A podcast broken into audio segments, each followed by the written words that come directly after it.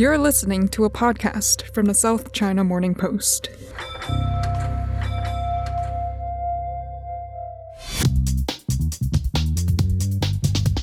Hello and welcome to the China Geopolitics podcast. My name is Jared Watt.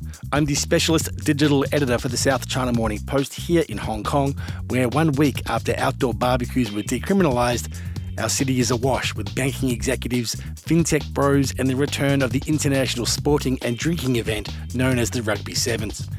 And while Hong Kong's chief executive John Lee is declaring the city is open for business, for North Korean leader Kim Jong un, it seems to be more of a case of open fire.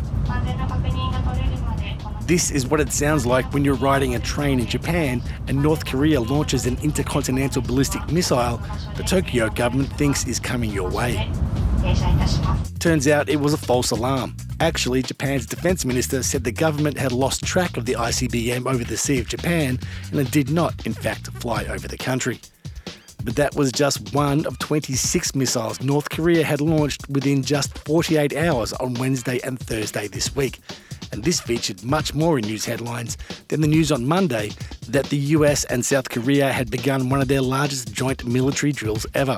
It's Operation Vigilant Storm, involving hundreds of warplanes and thousands of troops just off the Korean Peninsula. Interestingly, China's Foreign Affairs spokesman Zhao Lijian had no comment on the plethora of projectiles being launched out of North Korea, but he had a lot to say about matters much further south. Talking about the US announcing its plans to deploy six of its long range B 52 bombers at an Australian Air Force base near Darwin. Interestingly, these bombers are consistently described as nuclear capable, but what's rarely mentioned is Australia is a signatory to the Treaty of Rarotonga, signed back in 1985, which established a nuclear weapons free zone in the South Pacific. This is what Zhao Lijian had to say in response to the news of B 52s. Such a move by the US and Australia escalates regional tensions, gravely undermines regional peace and stability, and may trigger an arms race in the region. China urges parties concerned to abandon the outdated Cold War zero sum mentality and narrow geopolitical mindset. Elsewhere around the world, we had the news that Canada had joined the US led Indo Pacific Economic Framework, otherwise known as the IPEF, in a week where the Trudeau government ordered three Chinese firms to divest from three lithium mining companies based in Canada. Meanwhile, in Hainan, Foreign Minister Wang Yi was asking the nations of the world to jointly resist the USA. His pre recorded address was to an audience of scholars from 20 different countries, called the Symposium on Global Maritime Cooperation and Ocean Governance. There was no mention of the Nine Dash Line and The Hague, but he certainly took aim at Joe Biden's IPEF. And mention of Joe Biden leads me to the big news coming our way in this region a trio of major geopolitical summit meetings in Southeast Asia. It starts next week when we have the ASEAN meeting being held in Cambodia. Two days after that finishes, we have the G20 meeting in Bali, promising a cavalcade of exciting meetings, beginning with the appearance of Vladimir Putin and a heavily hinted possibility of a one to one between Presidents Xi Jinping and Joe Biden. And that's on top of reports that Tokyo and Beijing are planning a meeting between Xi and Fumio Kishida on the sidelines of the G20.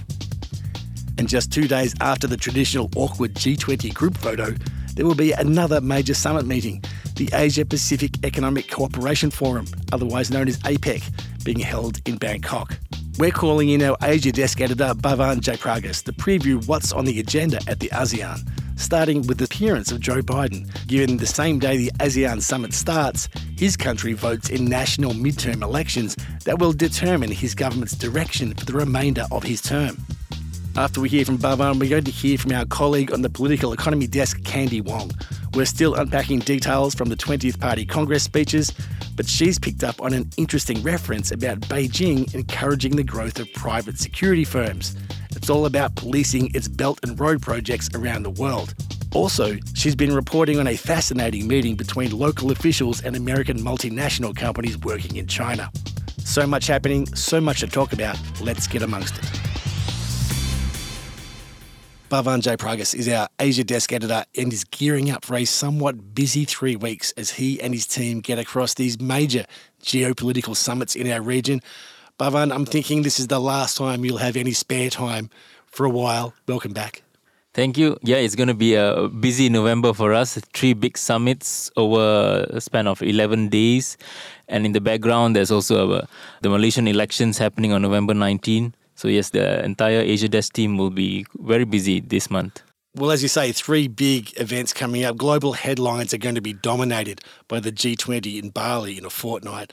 But I want to talk about this ASEAN conference in Cambodia next week. I feel like every other week throughout this year, we've reported on another high level delegation from the US seeking to build deeper ties with Southeast Asia. But Cambodia is seen as one of the most pro China countries in Southeast Asia.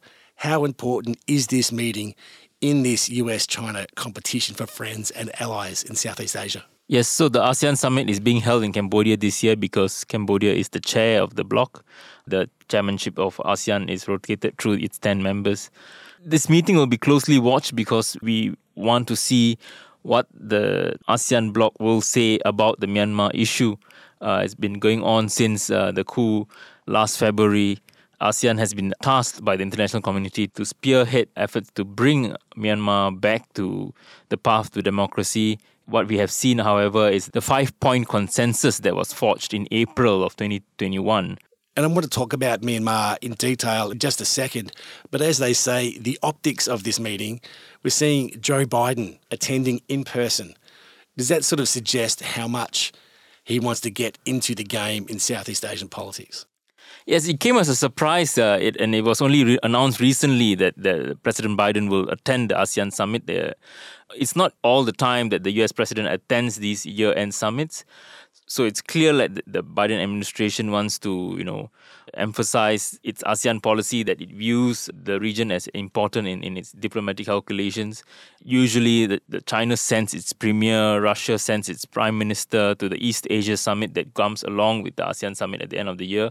The president being there definitely adds heft to the US delegation. As they say in, in ASEAN circles, showing up matters when it comes to Southeast Asian diplomacy. But at the same time, Chinese economic diplomacy, Chinese investments in the region has continued through the pandemic. Countries have buttressed their trade ties with Beijing even as they, they battle the pandemic. What has the US done? US has come up with several initiatives, the Blue Dot Network and so on, but you know, it's still quite nebulous. I mean, is the money on the table or not? I don't think so. Well, that, that's a great point you raised because yeah. I'm thinking of you know previous diplomatic missions from the US to this part of the world. They've focused a lot on we've got vaccines that work, you know this kind of thing.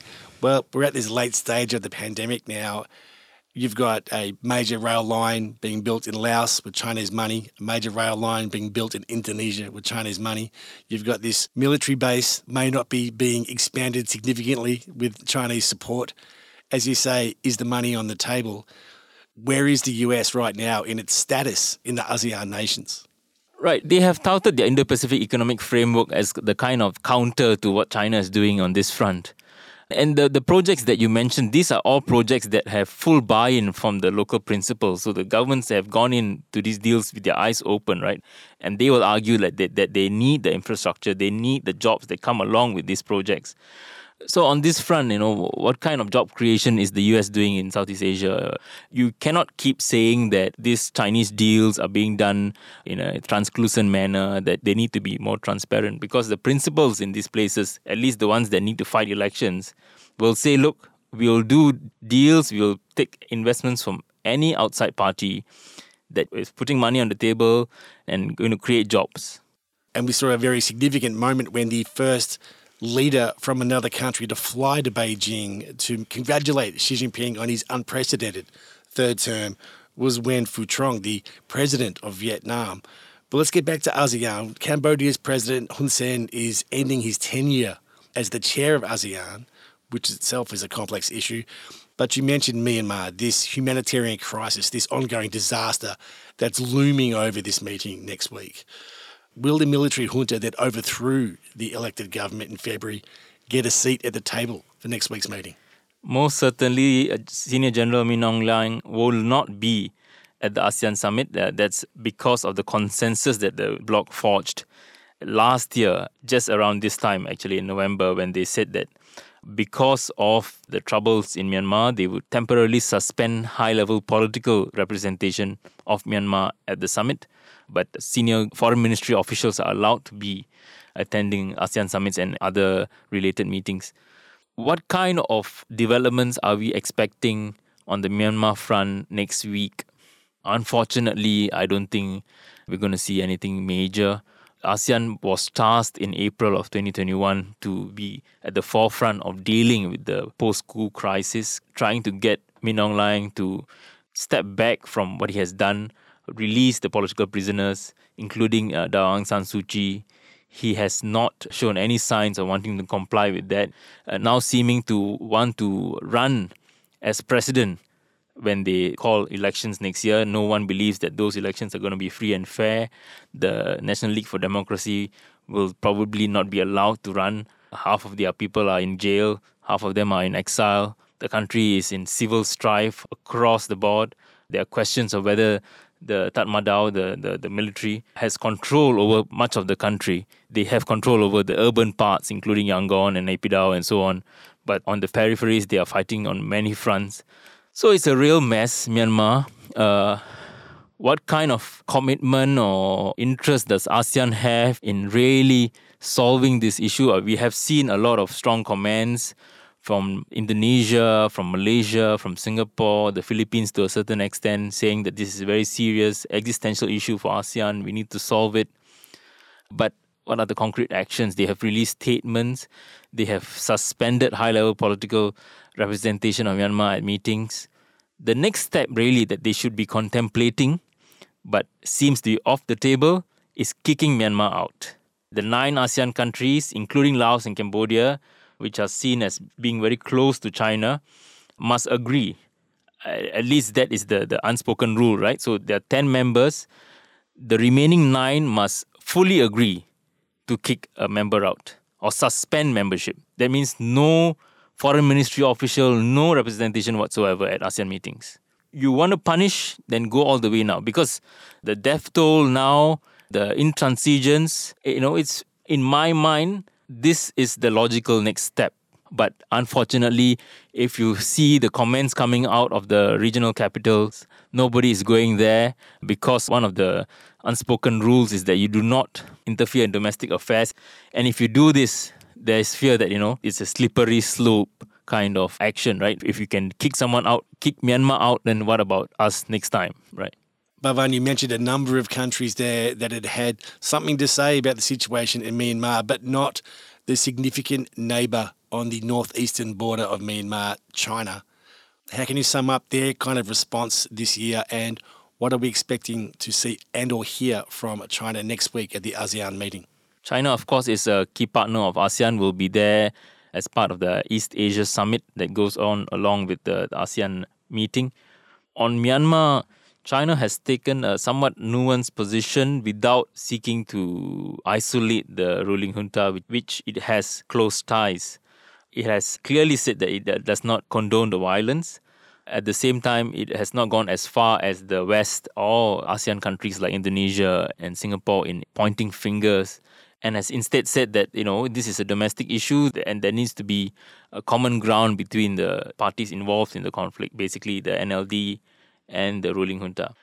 What we can expect from the Chinese at the ASEAN meeting is they're probably going to say they are hoping for further progress in the talks on the South China Sea Code of Conduct, and they'll probably say that some progress has been made after those talks were virtually put on a standstill during the pandemic. There's been some movement on, on that front, but nothing substantial and concrete, even though they might say that it is moving faster than it actually is.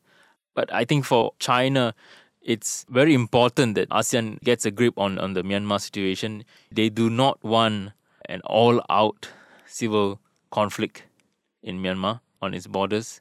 There might be significant knock on effects. Yunnan is neighboring Myanmar. Uh, you don't want that kind of trouble spilling over. So it is in China's interest for ASEAN to take a stern position on Myanmar and, and I guess observers will be hoping that whatever escalatory move that ASEAN takes on Myanmar, it has the backing of China The West definitely will, will back escalatory moves, but the question remains on whether China will or not. And of course, we're coming just weeks after a significant reshuffle of the leadership of Xi Jinping's government, especially in the Foreign Affairs Department, with Qin Gang going up. And I'm guessing if Xi Jinping is not attending this meeting, Li Keqiang might be doing this in one of his final outings. The Chinese premier is traditionally the person who represents China at the East Asia Summit. But there is no official confirmation of his attendance as yet. I guess the Chinese Foreign Ministry will, will make that confirmation in the next few days. We'll see how that goes. And of course, as I said, you'll have a very busy week next week. But let's turn to something else that's happening in the background of this ASEAN meeting next week. That's very much in your field of expertise, and that is Malaysian politics and the upcoming national elections in two weeks' time. How much of this is going to affect or impact on the ASEAN meeting, and what can you tell us about this coming election? So that's something that we have covered this week. The main effect of the Malaysian election happening now in the same time as the Southeast Asian diplomatic season is the fact that the Malaysian Foreign Minister Saifuddin Abdullah is probably going to sit out these meetings, especially the ASEAN meeting. And it's a pity because of the nine ASEAN countries that, you know, apart from Myanmar, Malaysia has been the most vocal on the Myanmar issue, has been the one that's been pressing for harder policies to compel General Min Aung Hlaing to come back on the path towards democracy. The language that Saifuddin has used is quite different from his counterparts. He has also been openly engaging with the National Unity Government, which is the shadow administration in Myanmar. If Saifuddin is not there, we probably may not see that tough a stance from the ministers present. Let's hope that's not the case, but usually, at, at least in the last 18 months, it's been Malaysia and Indonesia that's been driving the kind of ASEAN response to Myanmar. Saifuddin not there, it's a big loss. That's on the ASEAN front. Probably Malaysia will send a foreign ministry official or a junior minister who is in a caretaker capacity right now ahead of the November 19 election. Let me jump in here because off mic, we were having a discussion and your description of it was let's not say the word chaotic. Let's say no, it's chaotic.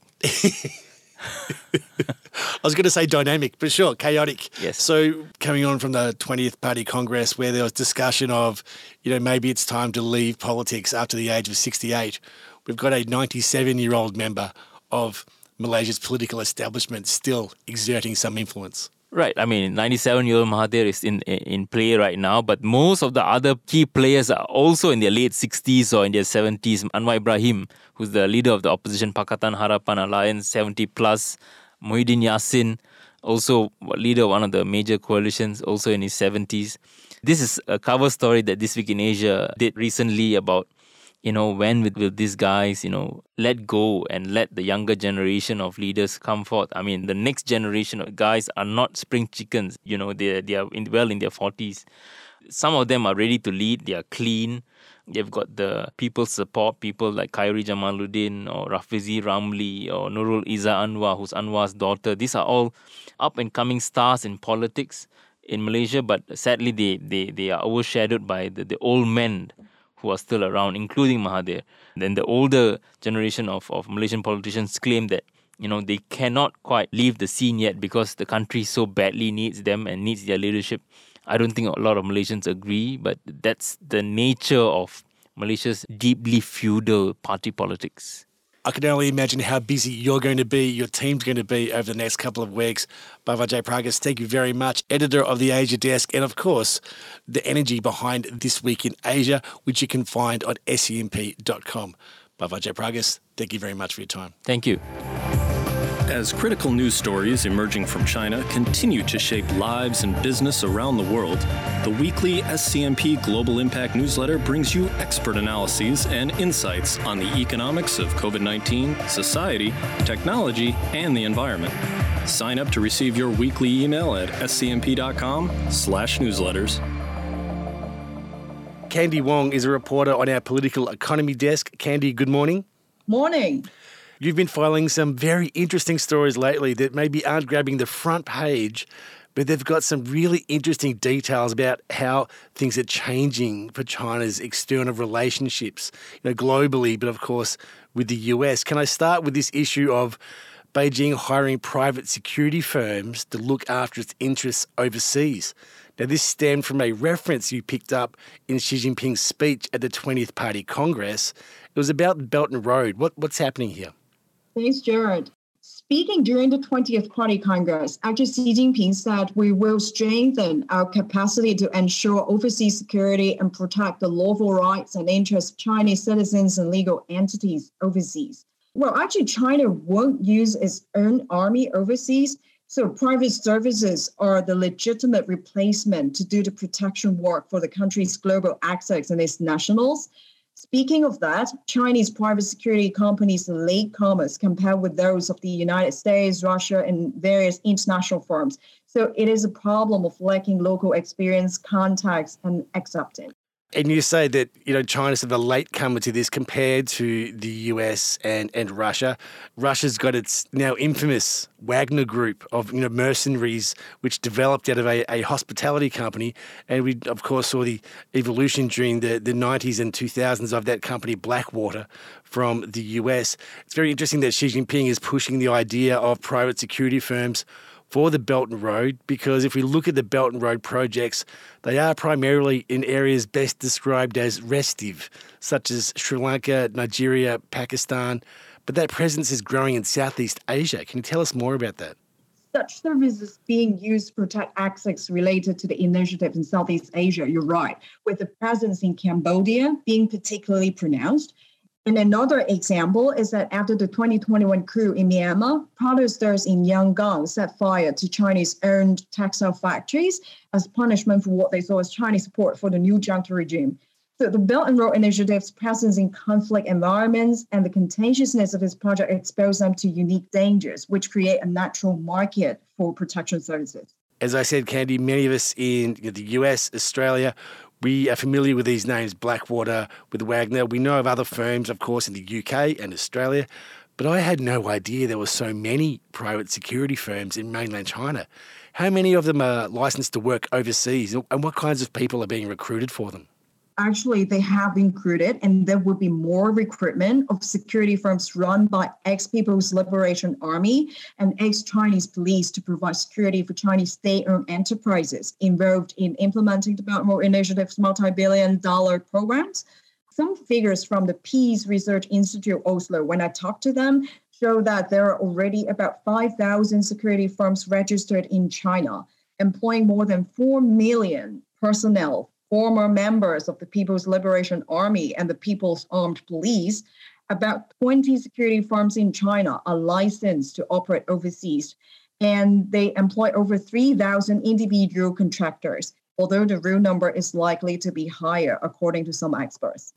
Well, let's turn to another story reported on this week. You know, a special roundtable meeting in Beijing where officials, quote, went on the offensive with American businesses, but in this case, it's a charm offensive. What's happening here?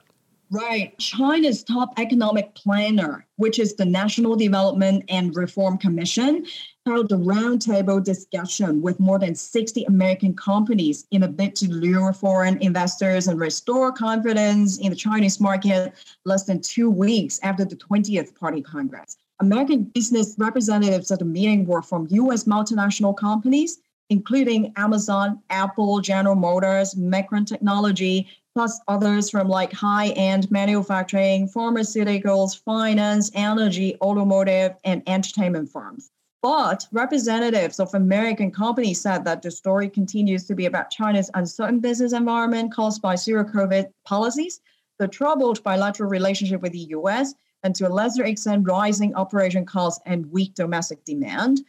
And it's kind of a bit of a hard sell to say China is open at the moment, though, when there are videos going global, Foxconn workers jumping fences and walking miles across farmlands to escape zero COVID controls in the closed loop system days ago. I was just thinking that what it must have been like sitting at this roundtable meeting saying, hey, China's open for business, fully knowing this video of these workers jumping barbed wire fences outside the Foxconn factory and fleeing across fields to get out of this closed loop system on top of what we've already heard about the intensity of the lockdowns on Shanghai, of increasing controls in Beijing, must have been a very, very tough sell. What are they actually selling in terms of this? These these businesses who are already invested in mainland China, what's what's their selling point? Well, they're still saying that China is a stable investment environment and the determination of China to basically develop high tech manufacturing value chains and stuff like that. I mean, this is really the kind of instructions like from the top government officials after the party congress in order to boost confidence of the multinationals, especially with a lot of narratives. Right now, we're talking about the confidence is all about the zero COVID measures and policies that multinationals basically kind of feel it unsure or uncertain about the Chinese investment environment. So um, there are also some sort of representatives of American companies told me that as long as you know the zero COVID policy is lifted up, the confidence will just shoot back anytime immediately. Well, Kandy, we can definitely see just how keen industries markets are to see China reopen. I mean, earlier this week we saw a massive spike in Chinese stock market just based upon a unsourced screenshot that purported to say there were moves to open up or drop the zero COVID policies in China. Of course, that hasn't been proven. There's been no official uh, confirmation at all. But just based on that, a massive spike in the market. Let's turn to something else that's an interesting trend, and that is an increase in the international settlement using yuan. You've been talking to economists this week. What have you heard about this? Some people would just say that is that because of more transaction of yuan between um, China and Russia. When I ask that question to economists, and economists just say that, well, data doesn't really show that kind of trend at the moment. But anyway, it's about a more yuan settlement in Chinese trade. So it means that China's trade with other countries, they may use more yuan in order to settle their transactions. And I'll just say that that was one of the big suggestions or predictions just after Russia invaded Ukraine and the Western sanctions kicked in and the bans on Russian currency came in. There was this prediction that you know Russian companies would be using the yuan to settle to get around these sanctions and, and move money around the world. But you're hearing this is not the case. It's not exactly the case, but it's like many other companies actually they just try to diversify the currencies that they use in order to do trade transaction. is just because of the geopolitical situation.